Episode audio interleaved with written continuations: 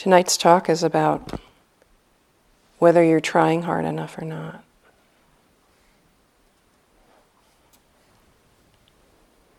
How do you know?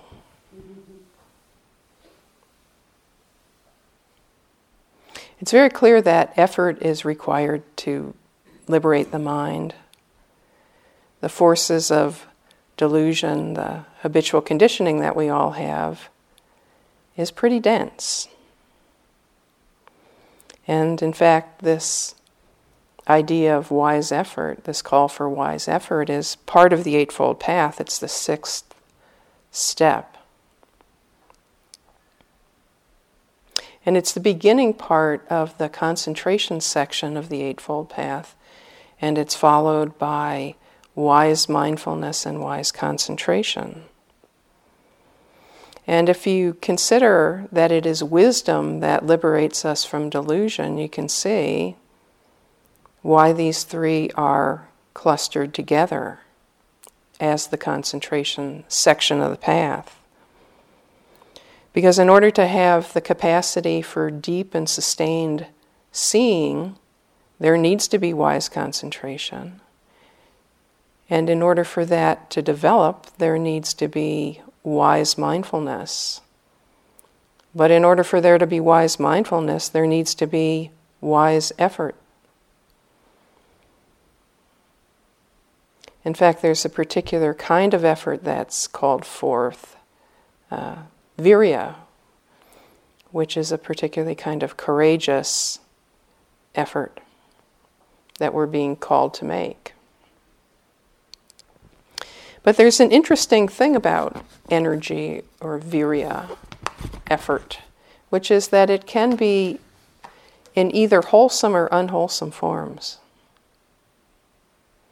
So consider, if you will, uh, energy, effort. That's certainly there when you think about, for instance, the kind of activities that are done to gain wealth by uh, stripping the earth of resources, leaving a mess behind, or putting pollutants into the air that basically destroy our little blue nest. It can be unwholesome, but you, there's no denying there's plenty of effort and energy going into that. It's just that it's unskillful. But there's effort and energy that we need to apply in a skillful kind of way in order to walk the path and find the freedom of mind that we're seeking when we undertake practice. So there's a particular kind of effort that's being called for, and it's the kind that's skillful. And this is often taught in terms of talking about the four great endeavors, meaning the effort to prevent unwholesome uh, states from arising, uh, the effort to weaken and abandon unwholesome states once they have arisen.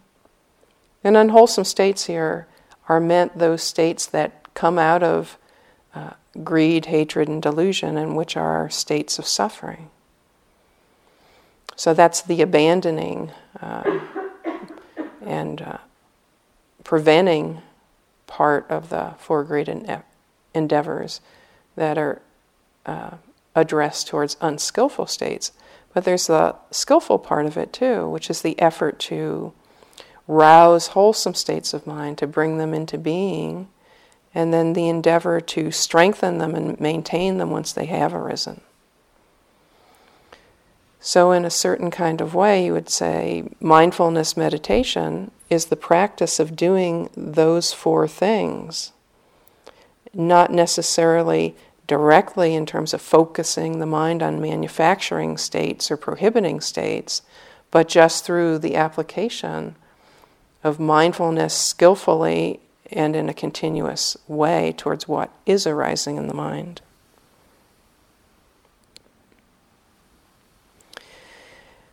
But this exertion to bring forth wholesome states of consciousness, which can be directed towards the liberation of the mind, needs to work with other parts of the Eightfold Path, in particular, wise view and wise intention. So, none of these steps are, are standalone activities, they all reflect the other parts of the path. They all incorporate the perspective of the other parts of the path. So then there's the question so, how do we do the above? How do we encourage the wholesome and discourage the unwholesome?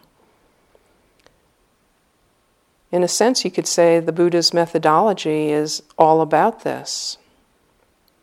And this is one of the things about Buddhism that's very interesting is that it has very practical, systematic, methodical ways of actually doing this.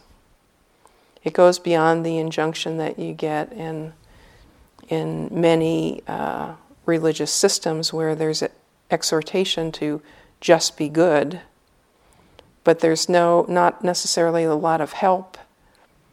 Um, in learning how to do that exactly, other than through white knuckling it. But here we have this system of working with the mind in order to reshape its conditioning and to clear up its misunderstandings. And in fact, freeing the mind from foundational misconceptions is the essence of what's being done with insight meditation practice. So, an important thing to know about this whole system of practice is it doesn't create enlightenment. It doesn't make it happen, but it addresses the obscurations, the obstacles, the covering over of this innate potential of mind. So, in this process, of course, we get very familiar with all these obscurations. And the field of practice is very largely the field of touching these states in a very uh, interested, receptive, and nonviolent way. Hopefully. But of course, on the cushion, it's not always that way, not, not at all. So, this requires uh, a willingness to contact these states and to know them and to open to them and to relate to them in a skillful kind of way. So, in order to do this, effort is required, and the Buddha talks about this over and over again. He's very frequently exhorting people to make, make effort, even to make heroic kinds of effort. And he's very clear uh, about the perspective that no one can purify the mind of another, meaning we don't have the capacity to do this for someone else, nor can someone else do this for us. This is truly an inside uh, job. This is something that we need to take uh, responsibility for. So we need to focus and apply ourselves and make choices and follow through and engage with our experience in order to wake up.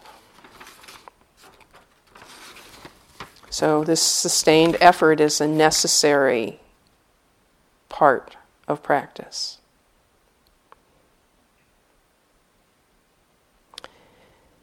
But how do we know when we're making wise effort? Because we can be making plenty of effort but it's not necessarily wise. And there's a story uh, in the, the life of the Buddha that kind of points to this. There was a young monk who was apparently a relatively recent recruit who came from a rather refined background. And in fact, in his previous existence, he was a musician, and I don't think he had to really work for a living, but anyway, he played music and he loved it and was good at it. and he took some meditation instruction and tried to put it into practice. And he was doing walking meditation and it wasn't going very well. But he was trying really hard. He was com- completely committed to doing it. And in fact, he was walking on this rather rocky path. And it cut the bottom of his feet, so he was bleeding as, as he was walking. And someone came along and noticed this. I think it might be, have been his sister, actually, uh, who saw this and saw that he kept trying to do the walking, but it wasn't going well, and he was bleeding, and it was, and went to the Buddha and said, um, you know, this bhikkhu, can you go see him? Can you have a chat with him about how, how it's going? And so the Buddha went to, to talk with his, uh, his monk. And he assessed the situation and saw what was going on. And he also realized in some way that this young man had a history of playing music and so he came up with the exact image to talk to him about this situation, as the Buddha often seemed to do. And he said, um, oh, how's it going? and they had a little a little chat about that. And the Buddha says, "Well, isn't it um, the case that you uh, were a musician?" And he says, "Yes." And he says, "Well, when you were a musician, how was it when the instrument was tuned too tight?" And he said, "Well, it was out of out of tune, Lord." And he said, Well, how was it with the instrument when it was tuned too loose? And he said, Out of tune, Lord. And he said, Just so. There is a way of making effort that's not too tight and not too loose and is in tune. And when they had this conversation, the monk got the fact that he was trying in a way that was unskillful. He was completely committed to it. He had incredible resolve, but it wasn't working the way that he was going about it. And so he revised his approach. And then, of course, the good thing, the good thing happened.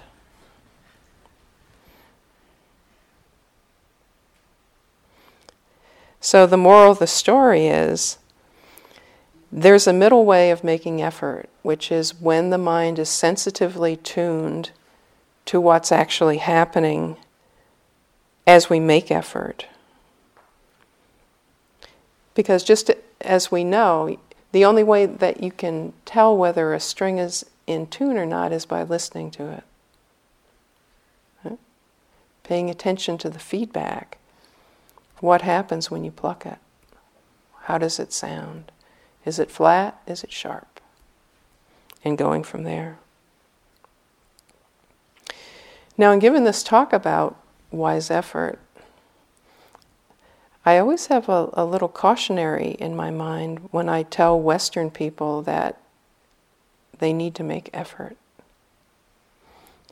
And the cautionary is always around this point of our cultural conditioning and how we actually hear the exhortation to make serious effort.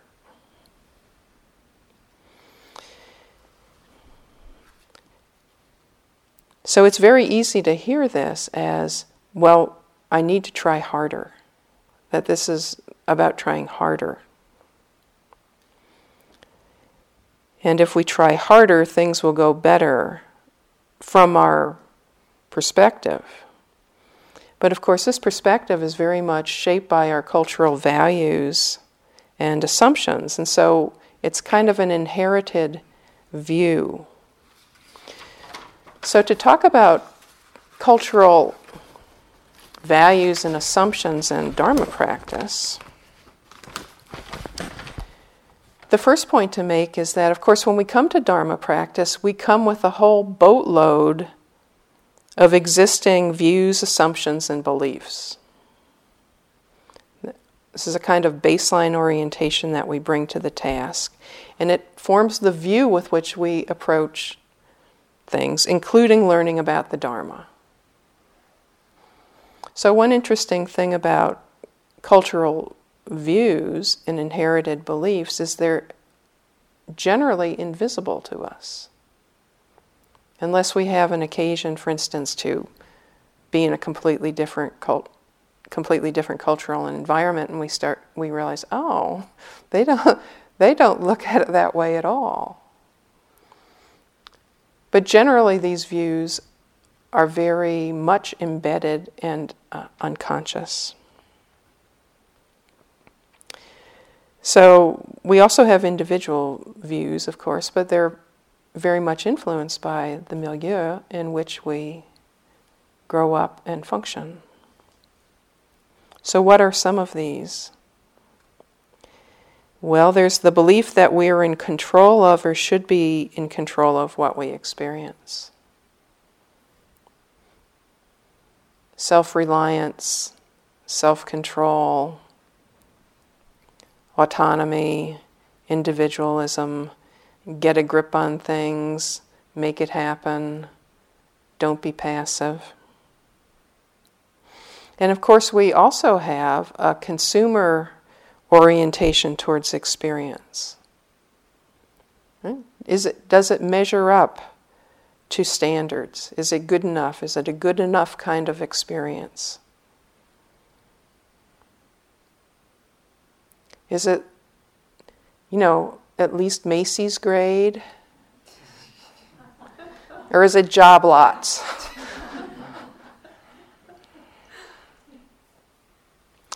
so there's also a desire to protect and enhance the egoic self sense. And this is very much tied up with controlling what we experience too. And then the, a major one, which I think we share probably with most humans, is the assumption that pleasant is the most reliable and important measure of the value of ex- experience and the standard of success. Is what is happening pleasant? That's, that's a whole a whole Dharma talk or two right there. So these are part of the way we go about thinking and proceeding with things. And it's often the approach that's in play when we do Dharma practice as well, because we drag this set of assumptions along with us. But there's a problem with this if we remember that the Eightfold Path is a hologram. And we consider the second step on it, wise intention, which should really be guiding the line of the effort that's being made. These first two steps on the path, wise view and wise intention, they're basically laying out the direction of the whole endeavor, including meditation practice. So these intentions are very different from our cultural view. Wise intention, renunciation, the letting go of pursuit of the pleasant as the point of things, the cultivation of loving kindness and compassion, of harmlessness,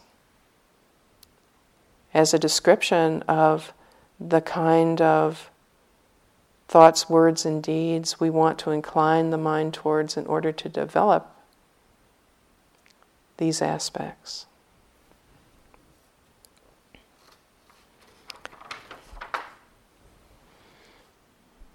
So if these aren't in direct opposition to our cultural views and assumptions and values, I think you will probably agree they're at least at a right angle to it.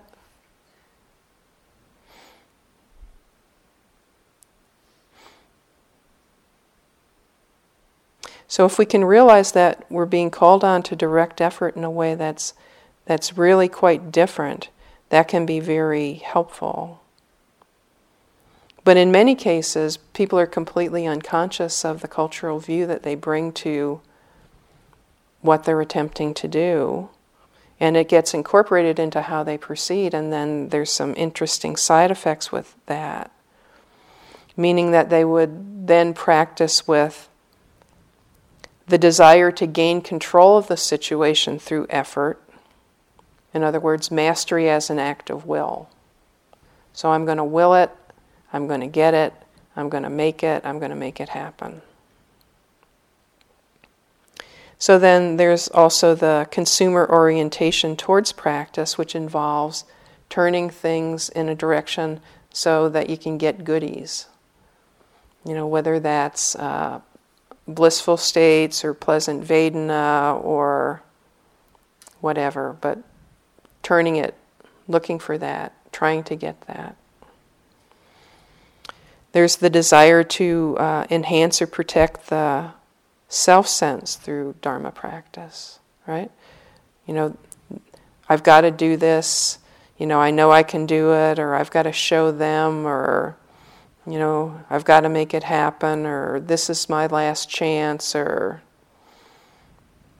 you know, I want to hold my head up high, or, you know, we get, we get drawn into these things because they're part of how we normally go about thinking of things.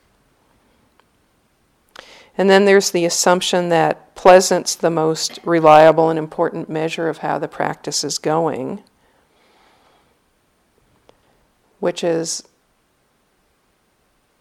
a very unfortunate assumption because if the practice basically is designed to bring the mind into contact with the way that suffering is created in order for it to be released. For the mind to think that because it's experiencing suffering, there's an indication that it's doing something wrong is pretty deluded.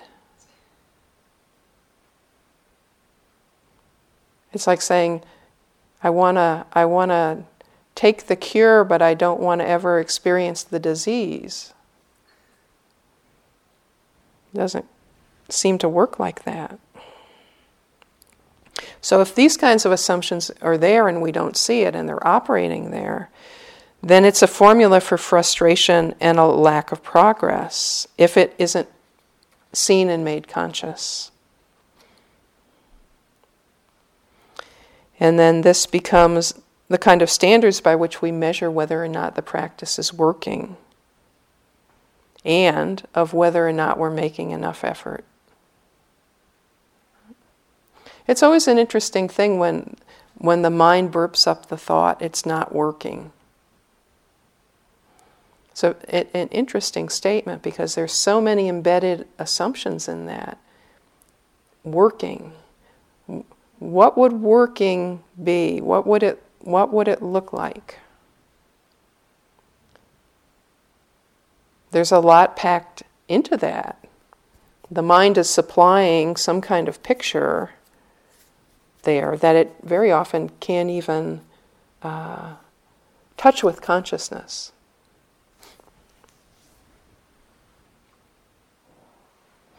So if we don't see these things, that then we are practicing, and the mind is looking at things like how to measure, how to measure how it's going, how to measure how I'm doing. Well, am I getting out of it what I want? Does what is happening meet my expectation? Does it conform to a view or a map or a previous experience? So we do a lot of attempting to recreate previous experiences and practice. Have you ever noticed that? And there can be some skill in that. You know, some skill in that. Um, yes, it's true that if I can let go of trying to control and completely suppress restlessness, it's true that, you know, uh, giving it a big space is more skillful than you know trying to contract and suppress it. So some of these noticings are very skillful, and some of them are a little bit more magical. You know, if I have oatmeal in the morning, you know, I notice I, you know, and maybe it's true. Maybe there's an association, but but some of it to me seems a little bit like those um, Bud Light commercials. You ever see those? Bud Light commercials that point to various sports superstitions people develop about what they can do at home to make their team work. You know, like turn the label labels on the beer bottles all in the same direction, or you know, wear one color sock and another color sock, and right. So you know, a little bit of our magical thinking gets involved with this, trying to recreate previous experiences. It's like we're trying to follow the crumbs backwards to pick up where we left off the last time we were on the three month retreat. Get back there. So we may also measure things by seeing if we're in control of what's happening, if we feel like we're on top of it. So there's what's happening, and then, and then there's a somebody on top of it. And we, we can start looking at whether or not things meet our standards. Now, how are we stacking up against the imaginary yogis? Other imaginary yogis. Oh, that guy walks so slow. He's just, if I could only be that mindful, if I could only do that. So we're grading ourselves on a curve, but we really don't have enough information to grade ourselves on a curve. Because very often, and this is one of the fascinating th- things you'll notice after you come off a long retreat, like the three month retreat, when you actually talk to people that you've practiced with for weeks and have developed a whole set of assumptions about them and how it's going, and you actually talk to them it's nothing like what you imagine. The people that you think were, you know, so peacefully resting in deep samadhi will be talking about things like, you know, childhood memories of trauma that were coming up and how they could hardly stand to be in the hall and, you know, it's just very different. It's complete projection from our minds very often. We could also measure things by, by seeing whether or not we're having a pleasant experience and uh, whether it feels good. So, this is the way we generate the internal report card, and we often make effort along the lines of its categories, trying to improve the grade by using these measurements. And if those are the measurements, and the way we respond to the desire to get a good mark is by making more and more effort to try to make those things happen, to make things pan out in those very terms. You get more and more miserable. You get tighter and tighter and tighter and tighter and tighter and tighter trying to make something happen.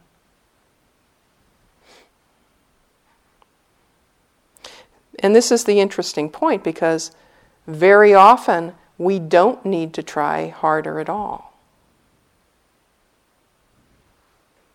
We don't need to make more effort because this trying harder thing is what we do. This is what we tend to do to try to gain control. We try to edit the present moment. We try to make what's happening right now and the future conform to our preferences. We follow after what's pleasant, push away what's unpleasant, and zone out to neutral. Which is to say, our habitual conditioning is already working really hard. It's working constantly, as a matter of fact, struggling with reality as it actually presents itself. So, if we were going to look at what kind of constant effort we're already making,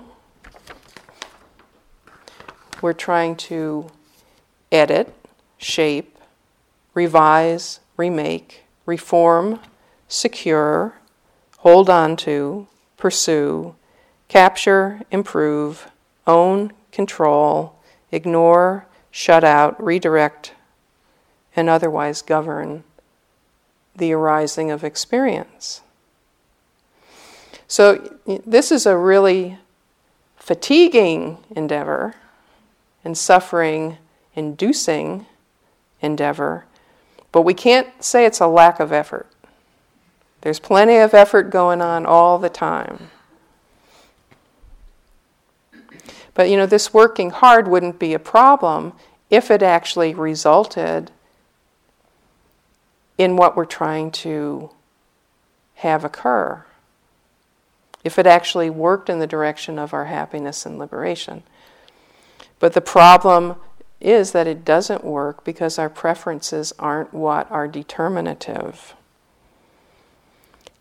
Things happen because of causes and conditions and not because of our will. So, attempting to control reality as it arises is futile as well as stressful. But aside from that, it's a, it's a great strategy.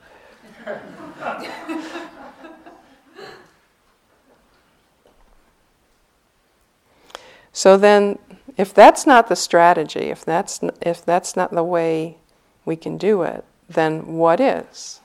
What is the kind of effort that's being discussed. So we should consider the role of non clinging, letting go, and surrender in our understanding and practice. Now, depending on your temperament, when you hear the words letting go and surrender, there may be considerable aversion to this. I myself am not a natural surrenderer. So we can get this really messed up in our mind with it sounding like uh, giving up, getting rolled over, being defeated, becoming some sort of passive lump of a person who just lets life run over them. Being weak and unwilling to take action may be lacking in courage and initiative. Does anybody have any of those resonances come up in their mind? Yeah, I'm hearing some laughing. Letting go, what are you talking about? Somebody's got to exercise control around here.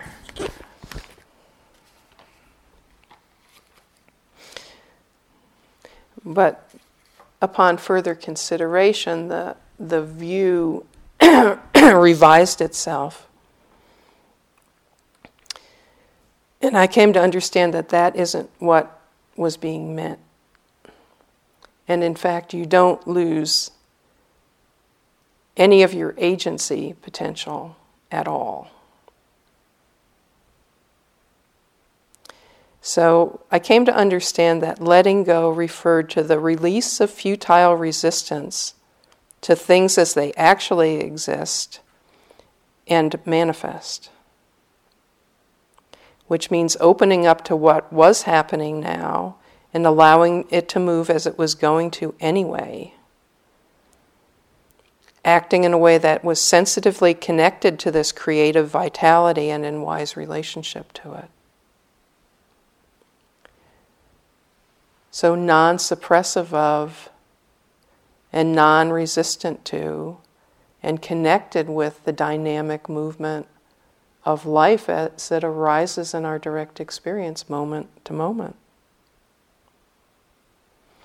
Letting go means operating from the base of clear seeing and not from specific preferences that are at variance with what's actually happening.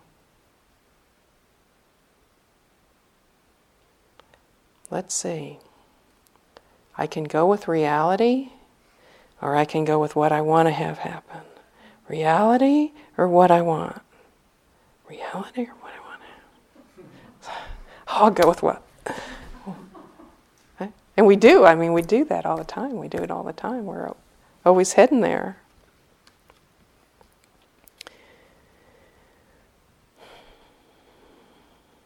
But this letting go means actually seeing the Dharma, seeing the truth of the present moment, and taking that as the starting point, the foundation for action, rather than acting from conditioned desires that are fighting with the present manifestation of the truth. Let's start with reality. It means moving away from a pattern of resistance to reality to a balanced opening to it, to sensing the grain of things, and then going from there. Actually, listening to the note before you decide how, how you're playing around with the key that tunes. Listen to it. So, if we were going to say what we need to let go of, what do we need to let go of? The answer basically is, is suffering, which is the painful pattern of attempting to control, fabricate, avoid, and pursue that's operant on both subtle and obvious levels of the mind. So, this very culturally conditioned pattern of trying to override reality is suffering. This is craving. And we start to let go of suffering through coming to understand delusion, which causes craving for things to be in a certain way which they can't be in the moment. Ajahn Chah, of whom you've probably heard much from Terania, as one of her main teachers, has often been quoted as saying, If you get let go a little, you get a little peace. And if you let go completely, dot, dot, dot, But it's really big jump to let go completely, isn't it? It's not that we can do it by an act of will.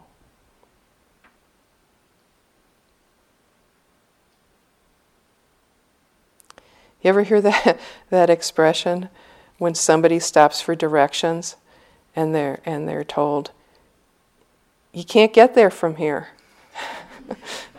you can't get there from here.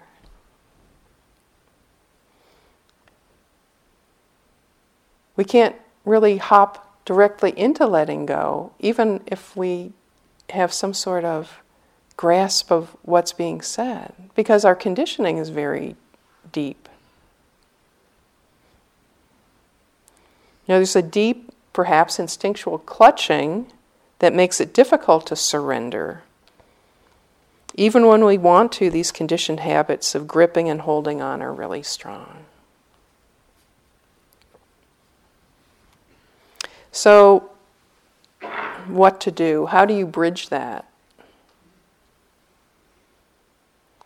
Let's consider some of the letting go which might be possible, which would be places where it would be easier, easiest for us to see our holding and resistance and to begin to release it.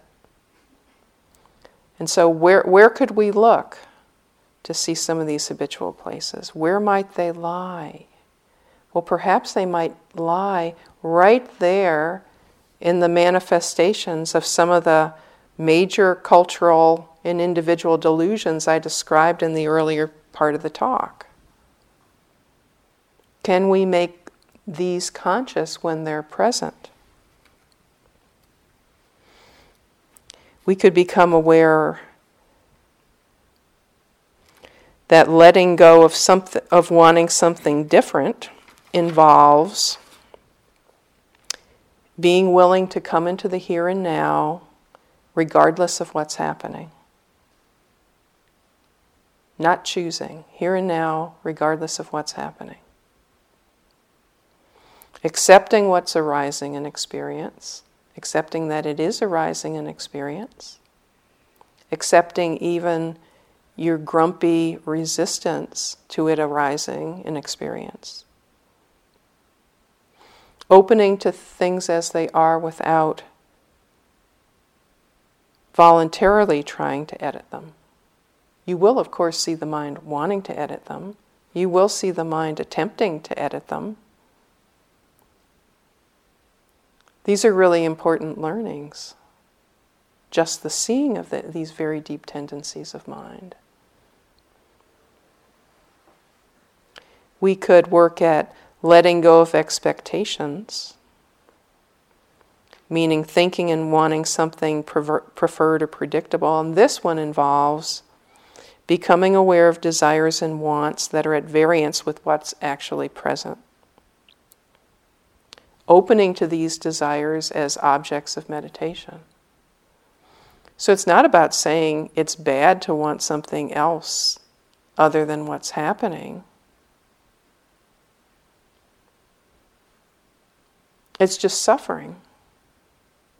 Can the mind see the arising of that wanting something different as an object of meditation? Oh, this is desire, or this is thirsting, this is craving, this is insisting. We could practice in an open ended and allowing way and notice when there's an expectation of familiarity. This is an interesting one. Do we expect from moment to moment in a sitting or in uh, between uh, one sitting to another or one practice day to another that somehow it should be the same or kind of like the way it was going, it should continue to go that way because we've been trying and we've been paying attention and and then all of a sudden something shifts and it's really different and usually not, not in a way we're liking very much. We can notice when there's the desire or tendency to control or edit or direct. Opening to this tendency as it's happening as a meditation object. Oh, I want, I want the breath to be clearer. Oh, I want the, uh, I want the thoughts to go away. Oh, I would like to have that, that tranquility. I don't want the restlessness. I don't want the anxiety. I don't, I don't want the fear. Let me see. What could I do? How can I get rid of it? Seeing that movement of mind to try to implement that priority, that makes that movement of mind a meditation object. It becomes something that you further develop mindfulness and equanimity by contacting. We could work on undercutting some of these uh, overlays to practice by letting go of a fixed self view. And this involves noticing when things are experienced in relationship to me, especially when there's a desire to change them to be as wanted. Is there a strong me sense in the moment? It's okay if there is. It's not wrong. It's not bad. It's just the arising of me. It's interesting to, to observe over time when the me kind of comes in there really strong, when it, when it asserts itself, when it, it feels particularly vivid.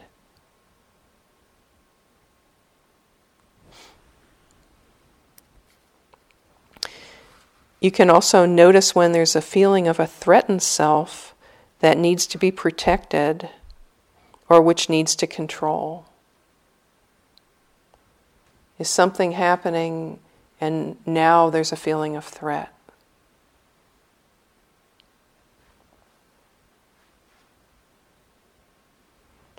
Oh, that that that can't happen, you know. If I, if I move in response to that pain, that means I'm a I'm a wimp. I don't have the kind of resolve that it takes to really do this practice or there are a lot of different versions of this. Or I'm going to sit here being flooded by traumatic childhood memories. And I'm just going to sit here and I'm just going to be with it because if I don't sit here and if I, I'm turn away from this, then I'm just chickening out and I've got to gut it out and I've got to be there and hold my feet to the fire and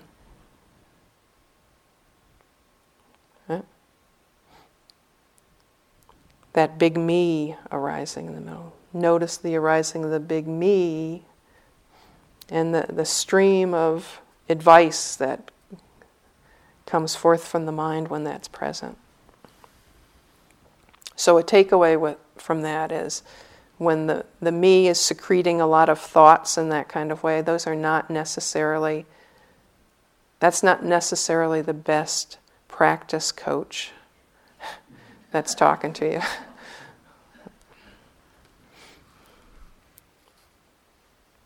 But you can make these and other manifestations of the self sense an object of meditation when it arises.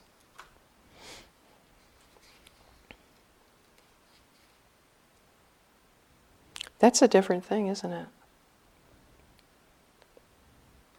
There's the sense doors within the mind door.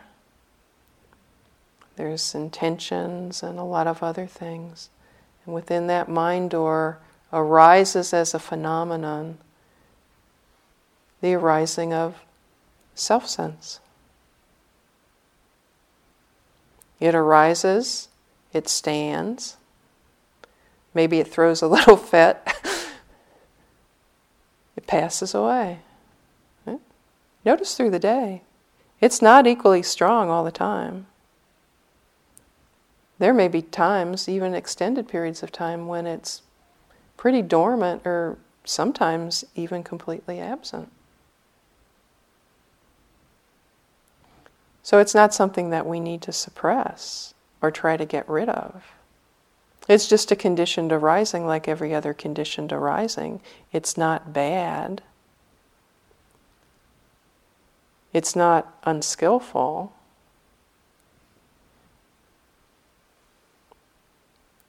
Do we get lost in it?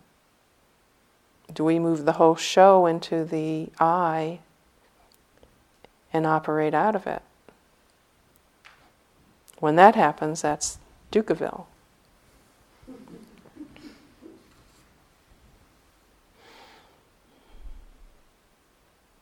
So, this is a very paradoxical thing that the very act of getting free from craving can become a stumbling block to liberation. Because if we're unwilling or unable to acknowledge in a very neutral and matter of fact way that, that craving is in fact present, we move away from liberation. So, this trying to get rid of craving by an act of will is futile. And the Buddha really saw this during his own period of extreme asceticism, right? When, where he was going to like stamp it out, he was going to torture his body and discipline his mind, and he was going to get rid of, you know, craving, and he was going to get rid of pleasant, and he worked himself into quite a state, right to the point of death. So, trying to get rid of craving by some act of will doesn't work. To react to the pain of craving with craving for its departure is a little bit like trying to get rid of a hangover caused by drinking too much by having a big old drink. So, the key understanding is that liberation is found through wisdom and insight into how things are and how they work together, into causation, coming to understand what leads to what. In order to see that, the mind needs to be closely connected with reality, and in particular to the reality of its own workings.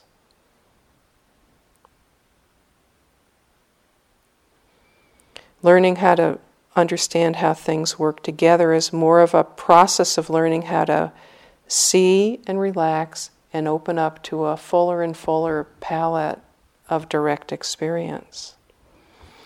And when this happens consistently and at deep levels of the body and the mind, the delusion cluster, if we can call it that, the delusion cl- cluster relaxes and releases itself. It releases itself. And the I that want, wanted to get rid of the I doesn't direct this. Rather, that capital I is a part of what's seen and known and is, along with everything else, let go of as not self. So then the question is well, if the I is seen and understood to be like everything else, and is let go of, and is seen as not self, then what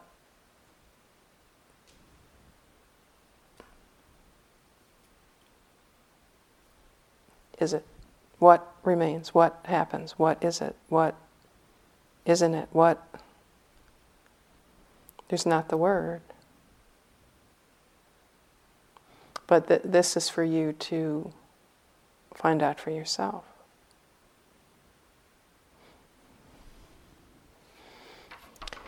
So, to circle back to the initial question of the talk,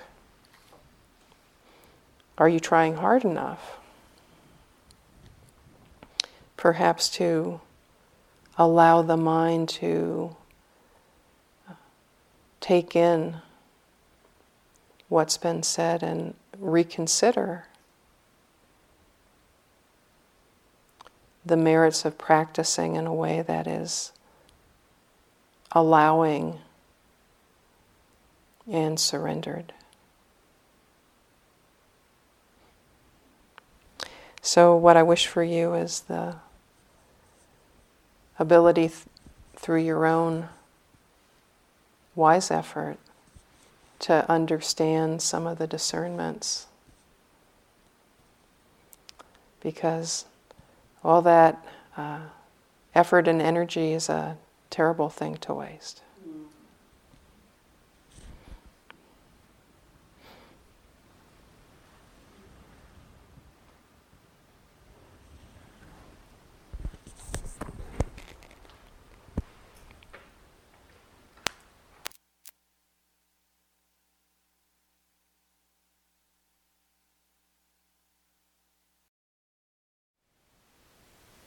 Thank you for listening. To learn how you can support the teachers and Dharma Seed, please visit dharmaseed.org slash donate.